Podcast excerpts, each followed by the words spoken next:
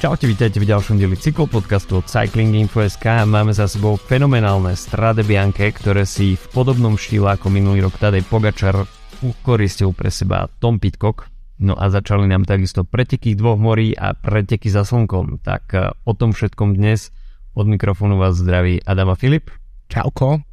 No a keďže ja sa ešte nachádzam na mexickej pôde a užívam si posledné slnečné dni v Mexiku, tak uh, takisto ako minulý týždeň s časovým posunom a takže asi kým vyjde podcast, tak už budú mať jazdci za sebou na Tyrene aj na Paríž s uh, ďalšiu etapu za sebou, takže budeme trošičku neaktuálni, uh, ale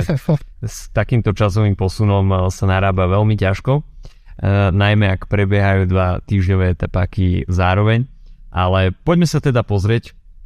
čo sme mali možnosť vidieť e, uplynulý víkend, pretože Strade Bianche bolo na programe dňa a minulý rok sme mali možnosť vidieť Tadea Pogačara a ten jeho fenomenálny solový výkon dal opäť, e, respektíve rozputal diskusie, či je Tadej Pogačar novým Edim Merksom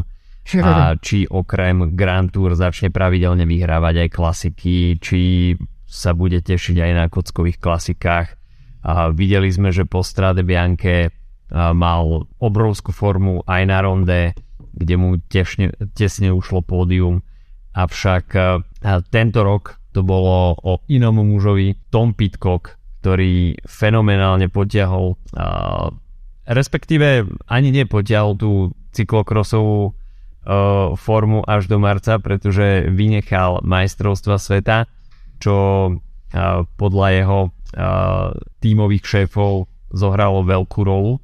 že sa nezameral na svetový šampionát, pretože ako sme mali možnosť vidieť, tak jeho hlavný cyklokrosový sokovia Wout van Aert ani neštartoval, no a Matej van der Poel zaostal ďaleko za očakávaniami. Naopak Tom Pitcock, ktorý sa tak trošku z úzadia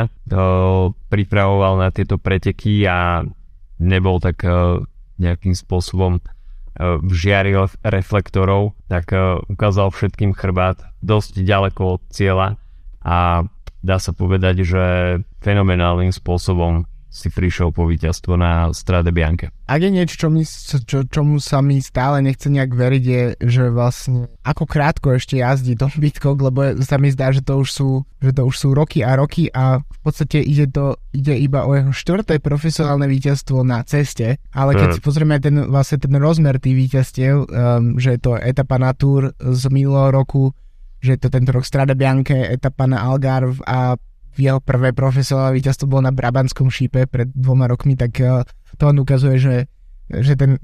jazdec je viac ako len etablovaný. Neuverac o tom, že do toho tam máme olympijské zlato z, z mountain bikeov a samozrejme dúhový dres z cyklokrosu z minulé sezóny. A, ale ten vlastne ukazovalo to víťazstvo alebo to je solo, ktoré, ktoré predviedol, bolo naozaj že čisto o kontrole a o využívaní toho, čo tej situácie, ktorá vždy na ceste bola. To znamená, že mm. veľmi dobre vedel pracovať, veľmi sám povedal, že nechcel nastúpiť tak ďaleko od cieľa, ako nastúpil, ale išli do dopredu nebezpeční jazdci, jeden z nich bol Alberto Bettiol, um, ktorý potom inak veľmi nešťastne spadol, uh, nevyzeral to veľmi dobre. Uh, a rozhodol sa, že to vtedy skúsi, keď striasol svojich kolegov z úniku, dobehol pozostatok denného úniku, tam veľmi dobre pracoval s Demarkim. Potom vždy, keď došlo k vlastne k tým jednotlivým sektorom s prašnými cestami, tak tam zapol úplne neuveriteľné turbo, ktoré, ktorým získaval sekundy a, a, a dokázal absolútne rozprašiť vlastne konkurenciu. A možno je to také kliše, že si povieme, že no jasný cyklokrosár a mountain biker, tak, mm tak na tých prašných cestách mu to pôjde a, a je to také po, po, povedzme ľahko vyvrátiteľné kliše a stereotyp, ale v tomto prípade to naozaj bolo vidieť, že uh, dve veci, z ktorých Pitcock vynikajúco profitoval v týchto pretekoch boli prašné cesty, na ktorých získaval sekundy na konkurenciu bez nejakej väčšej námahy. Bolo vidieť zo pár bolo aj taký slow motion, keď ho napríklad mu šmyklo zadné koleso, ako to dokázal jednoducho udržať bez nejakých uh, veľkých problémov. A potom to boli zjazdy, ktoré, ktoré sa stáva tiež veľ, povedzme, že fenoménom v súčasnosti, kde zase získaval um, veľké, uh, veľké sekundy. A keď sa to spojilo ešte s tým, že vlastne tá jeho stíhajúca skupina v závere tak nedokázala efektívne spolupracovať a dokonca ešte aj tak oslávaný tým Jumbo Visma, o ktorom sme, o ktorom sme spievali ody minulý týždeň, tak uh, Benot uh, s Attilom Walterom uh, tam si vysvetovali nejaké veci pri nástupoch. tak, uh, tak, tak, tak, uh, tak Pitcock to proste zvládol absolútne s totálnym prehľadom a vlastne počas celého toho sola. Tá Pitcocková dominancia bola skutočne niečo, čím by sa dali charakterizovať tieto preteky a najmä to sebavedomie, pretože on sa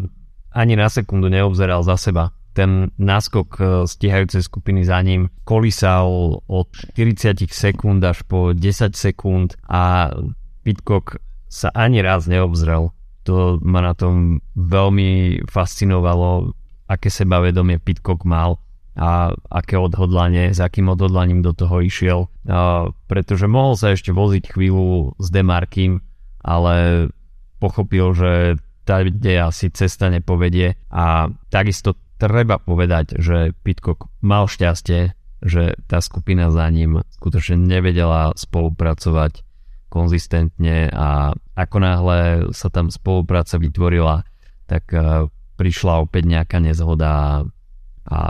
tá skupina za ním bola jednoducho odsudená na neúspech, pretože v určitý moment sa to skutočne priblížilo na nejakých 10 sekúnd tá skupina v jednom sektore videla Pitkoka. Takže to sú momenty, kedy tej skupine musí docvaknúť, že OK, tak uh, pár kilometrov Teraz je čas, pár, pár striedaní a, a máme ho. Ale k takémuto momentu neprišlo a ako náhle sa priblížili k Pitkokovi, tak uh, prišiel opäť nejaký zjazdík kde Pitcock znova získal nejakých 5-10 sekúnd a tá skupina opäť ostala demotivovaná a toto všetko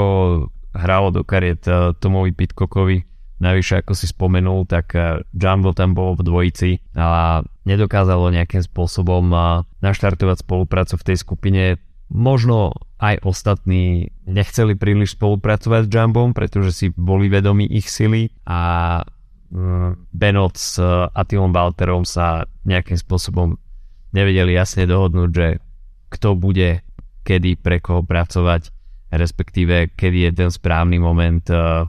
aby sa nejakým spôsobom zvyšilo tempo. Uh, Attila Walter pôsobil veľmi silne, rovnako mm. ako aj tiež Benot, takže kto vie,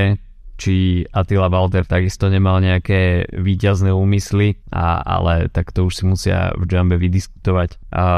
takto medzi sebou. Tiež Benot tam pôsobil veľmi nervózne a gestikuloval tam a, voči Attilovi Walterovi a takže Jumbe asi nebudú spokojní s výsledkom, respektíve so samotným priebehom. Ale ako si spomenul, Pitcock vôbec asi neplánoval nastúpiť tak skoro a to, že nastúpi, tak e, to asi bola otázka času, kedy to skúsi. Pretože išiel do týchto pretekov s tým, že ich chce vyhrať a s tým, že Pitcock nemá úplne najhviezdnejší šprint, tak uh, respektíve šprint má celkom dobrý, ale A... Tak doterajšie tie víťazstva boli hlavne o, o solových únikoch a tak sa zdá, že to Jasné. bude aj... A, a hlavne ten záverečný strmak na Via Santa Catarina tak je veľmi nevyspísateľný, a, takže spoliehať sa na to, že človek urve všetkých superov na tejto strmej rampe, tak je dosť riskantné a potom už v podstate tie záverečné stovky metrov v úzkých uličkách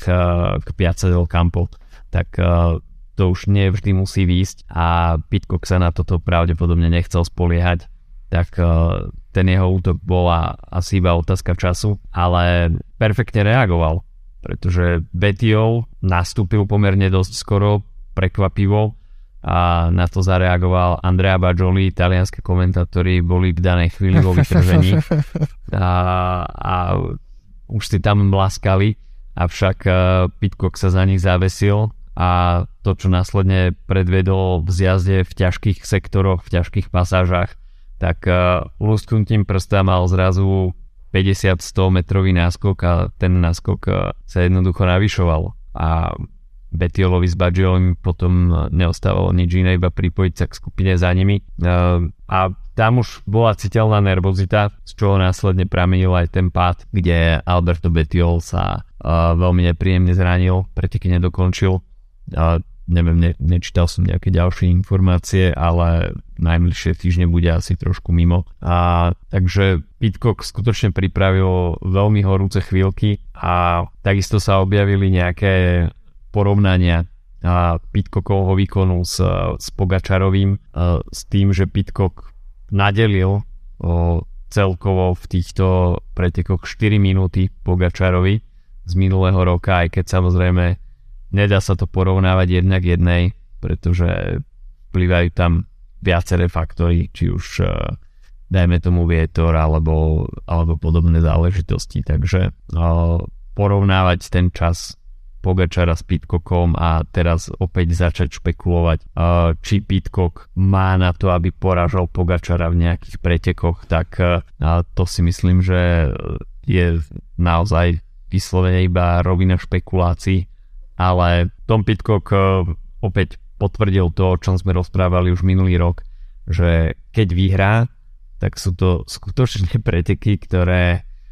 stoja za to, respektíve etapa, ktorá je niečím výnimočná. A napriek tomu malému počtu profesionálnych víťazstiev na ceste si Tom Pitcock pripisuje veľmi prestížne víťazstvo. Na strane Bianke je fajn, že sa dajú porovnávať naozaj tie, tie časy, lebo v zásade sa tam nemení trať už roky. Uh, je to stále rovnakých 184 km posledných niekoľko rokov. Uh, čo mne možno osobne trošku chýbalo, bolo, že vlastne tá um, akcia bola, uh, už nebola vlastne žiadna akcia v, na, priamo v Siene, Um, uh-huh. Vlastne, uh, čo pre mňa je rovnako ako keby dôležité na tých pretekoch uh, z nejakého aj z minulých rokov, okrem samozrejme prášnych ciest, tak je to ten záver, tá rampa uh, smera, smerom na plac del Campo a tam um, tým, že bol Pitcock sám a že bolo vidieť, že tá skupina jednoducho nedokáže spolu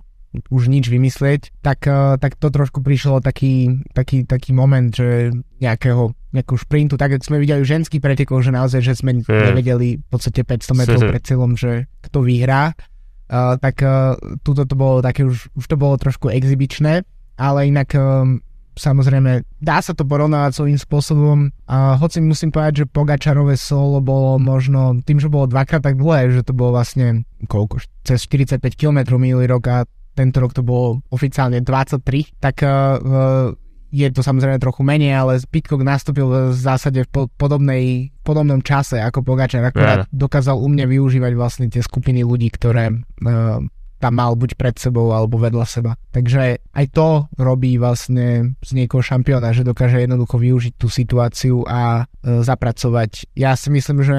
mm, to, že presne ako si hovoril, že boj tam momenty, kedy už videli v podstate chrbát, Uh, tak to, že keď si to porovnáme práve s dosť podobnou skupinou z Kurne z minulého týždňa, aj keď úplne odlišné preteky, ale bol tam aj Benot, aj, uh, aj Mohorič, aj tam mal Benot uh, spoliast z Jamovizma, um, tak tam bavili sme sa minulý týždeň o tom, že bolo vidieť, že všetci z tých borcov boli schopní uh, tie preteky pustiť a aby pracovali e,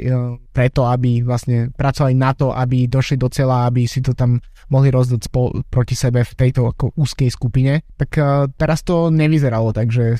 že to je pre nich také dôležité, že ako si spomínal, Attila Walter tam vyzeral asi najviac uh, taký ako nabitý nejakou energiou a chuťou niečo robiť, ale to tiež môže byť nejakým uh, možno trošku ešte takým mladickým entuziasmom, lebo predsa len tam bolo dosť veľa takých zástupcov takej staršej školy, uh, Mohorič, Rujkoštajn, nehovorím, Týžbenul, Diasty, ktorí už majú niečo povyhrávané um, a majú samozrejme viac rokov, ale bolo mi to veľmi sympatické, že, že Walter sa snažil s tými pretekmi niečo robiť, zatiaľ čo Benot mám pocit, že, že si asi toho museli dosť vyrozprávať, lebo sa zdal, že ho nečakal, že Walter napríklad dotiahne jeho a tak aj s, uh, s inými cyklistami a dotia- vlastne ako keby sa stane to čo, to, čo sa v zásade stalo nejak v ženský pretek, akurát v oveľa už uh, v ušom grone jazdky, kde jednoducho Lotte Kopecky dolepila, um, dolepila Demi Vollering z toho istého týmu a zároveň zo sebou na chvíľu zobrala napríklad aj Ceciliu Trup Ludwig, čo mohla byť potenciálne veľmi nebezpečná situácia. Tak túto to tiež sa takým spôsobom dialo, lenže situácia bola trošičku odlišná v tom, že túto sa bojovalo v podstate o to, či spoluprácou doj, dojdu vlastne k Pitcockovi a či sa im podarí ešte bojovať o víťazstvo, alebo či to už bude len obedňu. Takže podľa mňa to trošku prešachovali chlapci a mohli, mohli trošku uh, viac spolupracovať, lebo myslím, že v tej situácii by, by na to mali minimálne vtedy, kedy, kedy ten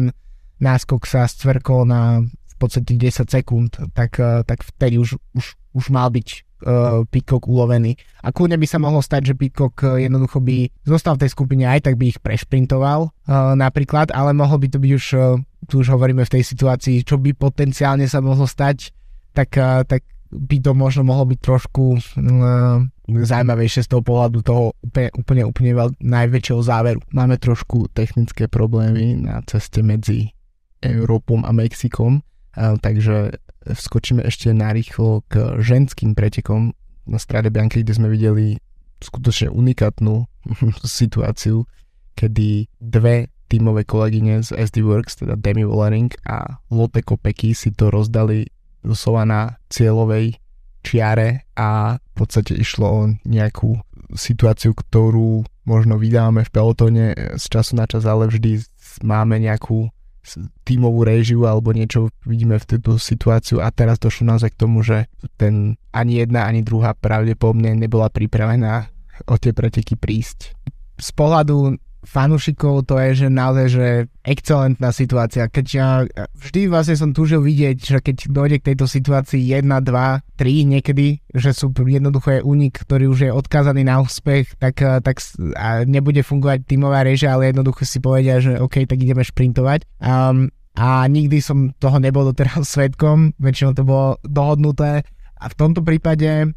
si myslím, že Demi Vollering si možno aj myslela, že to bolo dohodnuté a Lotte Kopecky ako minuloročná víťazka zase možno mala pocit, že ona si zaslúži vyhrať a zdá sa, že v, tom, v rámci toho týmu to môže ešte potenciálne priniesť nejakú zlú krv, to uvidíme, ako sa to bude vyvíjať, sú to proste dve líderky najväčšieho týmu um, veľké výťazky jednodňoviek, um, takže veľmi som zvedavý, ale tá situácia vlastne veľmi zaujímavé uh, info som počul v Cycling podcaste, uh, keď analyzovali tieto prečeky, uh, pretože v týmovom aute SD Work samozrejme sedela Anna van der Bregen, um, čiže aj pre tých, čo nesedú pravidelne ženskú cyklistiku, tak meno, ktoré netreba veľmi uh, predstavovať. A um, podľa jej slov uh, vlastne um, nástup Demi Vollering bol plánovaný a nástup Lotte Kopecky bol tiež plánovaný na inom mieste a málo kedy vlastne poskytujú, uh, poskytujú preteky možnosť obidvom pretekárkom vlastne uh, pretekárkam realizovať ten, um,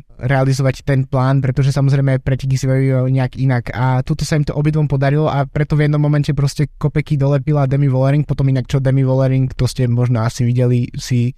E, trošku um, zadriftovala za, za koníkom nejaký čas v, v zase jedna z bizarných uh, udalostí, o ktorých môžeme potom hovoriť koncom roka. A uh, v, v pred, 500 metrov pred cieľom sa im podarilo dostihnúť Kristen Faulkner, ktorá tam bola z úniku. Um, Faulkner tam dokonca Vollering na, za, zavrela trochu na bariéry a myslím, že v tom čase možno tým, že práve sa im podarilo chytiť uh, tu, ten únik až tak neskoro, tak vlastne nedošlo k tomu, um, že by prišiel k nejakým dohodám, že na koho sa teda ide. A jednoducho sa pustili do toho šprintu a myslím, že Vollering očakávala, že to bude pre ňu, pretože jednak Kopeky vyhrala v Lani, takisto vyhrala minulý týždeň uh, Omloop, takže sa nejaké v rámci nejakej dielby, tak, tak sa očakávalo, že mhm. možno k tomu príde, ale nakoniec to bol naozaj, že poctivý šprint eh, v rámci jedného týmu a to je niečo, čo fakt, že vidíme veľmi zriedka. Na čo by som ešte možno upozornil a v rámci uh, toho, uh, keď sa pozrieme na výsledky týchto pretekov, tak to je 6. miesto Puk Peterse, ktor, to je meno, ktoré keby sme sa venovali viac cyklokrosu, tak uh, o ňom hovoríme v podstate celý rok. A, a je to, to boli len jej druhé ženské cestné preteky a rovno to boli, uh, rovno to bol Strade Bianche a uh, rovno šieste miesto. No a uh, keď sme teda pri výsledkoch, tak treba spomenúť takisto jednu veľkú kontroverziu, ktorá sa stala na Grand Prix Jean-Pierre Montserrat na belgickej jednodňovke, nie príliš známych pretekoch, ale tieto preteky sa dostali do povedomia fotofinišom, ktorými skončili. A veľkú kontroverziu tam vzbudili rozhodcovia pretekov, keď pripísali víťazstvo Gerbernovi Thysenovi z Intermarche Circus Vanty, podľa ktorých teda preťal celovú pásku skôr ako Caleb Ewan. Išlo o veľmi tesný fotofinish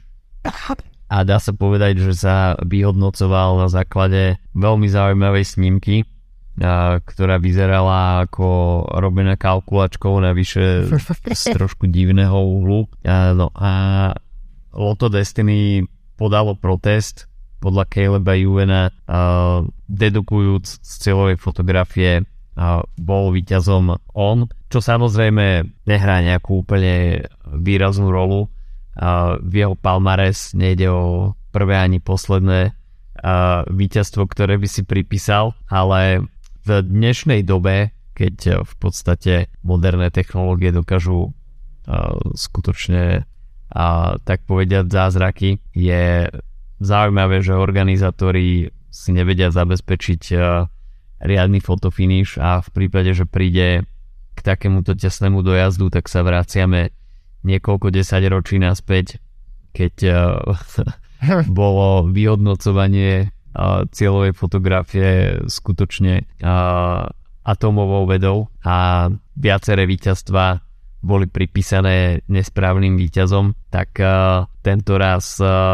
Caleb Ewan zažil podobnú záležitosť, no a, a Lotto Destiny už podalo aj oficiálny protest na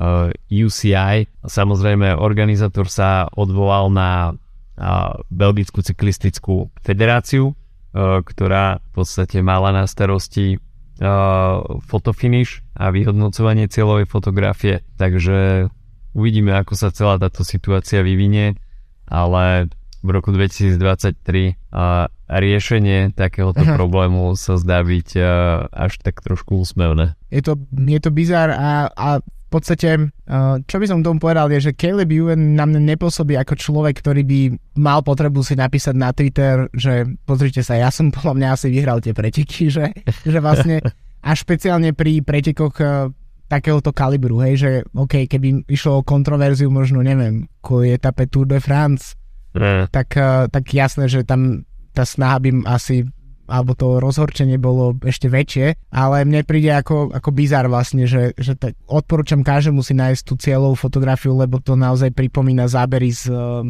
mobilných telefónov spred 10 rokov a potom je obrovské množstvo záberov, alebo obrovské, je zo pár záberov, um, ktoré ako keby ukazujú to, že uh, UN preťal tú pásku o niečo skôr. To je tiež veľmi um, ťažko sa to posudzuje podľa tohto, pretože samozrejme tie úhly toho, ako mohli, mohol, môže byť ten záber, záber vykonaný, tak vlastne môžu dosť klamať. A, ale v zásade, ak mali byť nejaké preteky, ktoré by po rokoch, čo sledujem cyklistiku, by určili, že toto je, sú preteky, kde by mali byť dvaja rovnocenní výťazí a nehrať sa na to, že niekto dopadol lepšie ako druhý, tak to mali byť tieto. A špecificky myslím si, že UN to môže dosť um, hnevať aj z toho pohľadu, že vlastne sa to stalo druhýkrát v priebehu, ja neviem, ani nie mesiaca, lebo v prvej etape na UAE Tour uh, tam uh, veľmi, veľmi tesne prešiel, uh, prehral etapu s um, Timom Merlierom, tam ten fotofinish bol lepšie vyzerajúci, teda tá fotografia a tiež to nebolo úplne jasné voľným okom, že či vyhral alebo nie, ale toto naozaj, že rozhodovať podľa veľmi akože amatérsky spraveného záberu, tak je je zbytočné a podľa mňa tie preteky by aj pre seba spravili lepšie v rámci nejakých, eh, v rámci svojho proma alebo svojho, svoj, svoj, svoj PR, že uh, uznať to, že OK, tak proste toto sme nezvládli, nebudeme tým pádom oberať niekoho víťazstvo. Uh, tejto téme sme sa venovali aj my v minulosti, lebo bola dosť palčivá keď sme spomínali Toma Pitcocka, tak pred pár rokmi a, prehral Amstel s Wootom yeah. Fanartom a pár dní predtým um, vyhrala um, americká pretekárka, ktorej meno si momentálne neviem spomenúť, Brabanský šíp uh, veľmi podobným spôsobom, uh, že vlastne na vo- voľným okom to vôbec uh, nebolo vidieť, ale uh, toto je tak akože je to, je to podľa mňa škoda, lebo to ukazuje proste amatérizmus tých pretekov. Je to, je to teoreticky téma, ktorá môže výjsť aj poza vlastne tejto našej cyklistickej bubliny. Ukazuje to, že šport, o ktorom si 90% ľudí stále myslí, že je proste doperský a neviem aký a má zlé, zlé meno, tak, tak ešte ku všetkému je to aj totálny amatérizmus, kde v jeden deň ti vbehne na jedný z najväčších pretekov v kalendári či vbehne kôň a na druhý deň sa proste kalkulačkou fotí, fotí fotofinish. Takže tejto bizarnosti myslím si, že obidva môžem povedať, že sú to v zásade aj veci, ktoré nás priťahujú k tej, k tej cyklistike, že je to nejakým spôsobom neokrochaná stará vec, ktorá sa mení len veľmi pomaly, ale je to určite pre takých pretekárov ešte aj kalibru uh, Caleba Juvena, tak to musí byť dosť frustrujúce. Partnerom dnešného podcastu je ako vždy, Slovenská pražáň kávy Kofeín, ktorým veľmi pekne ďakujeme za dlhodobú spoluprácu. Adam je tento týždeň v Mexiku na svojich, do, na svojich cestách dovolenkových. Uh, mali sme tu nahrať tú celú časť o tom, aká je kávová kultúra v Mexiku. Bohužiaľ, technika nás trochu sklamala a v, približne v tomto momente podcastu uh, sme už mali od Adama v nahrávke len veľmi ťažko identifikované veci, takže uh, preto donahrávam takto outro. Uh, vráťme sa ešte na sekundu ku kofeínu. Keďže hovoríme o Mexiku, tak v ich ponuke je káva Mexico Chiapas v tmavom pražení, čiže hlavne pre espressa je to jedna z najsladších káv, ktorú majú v ponuke. Uh, ich chuti prevládajú sladké tóny, cukrové trstiny, oriešky a presne toto je naše tohto týždňové odporúčanie pre našich poslucháčov od kamošov z pražania kávy kofeín. Čiže no, ak máte chuť na Mexico Chiapas, tak kofeín.sk. Ako som spomínal, trošku nás sklamala technika v posledných minútach. Bavili sme sa ešte trochu o Tyrene Adriatiku a Paríž Nice, no keďže sme nahrávali v útorok v obede európskeho času, Nemali sme nejak potrebu analýzy, takže myslím si, že to môžeme bez problémov ukončiť. Tento týždeň bolo dôležité hlavne Strade Bianche a podrobné analýzy k Parížnis a k Tirreno Adriatico si dáme budúci týždeň. Takže zatiaľ sa majte pekne,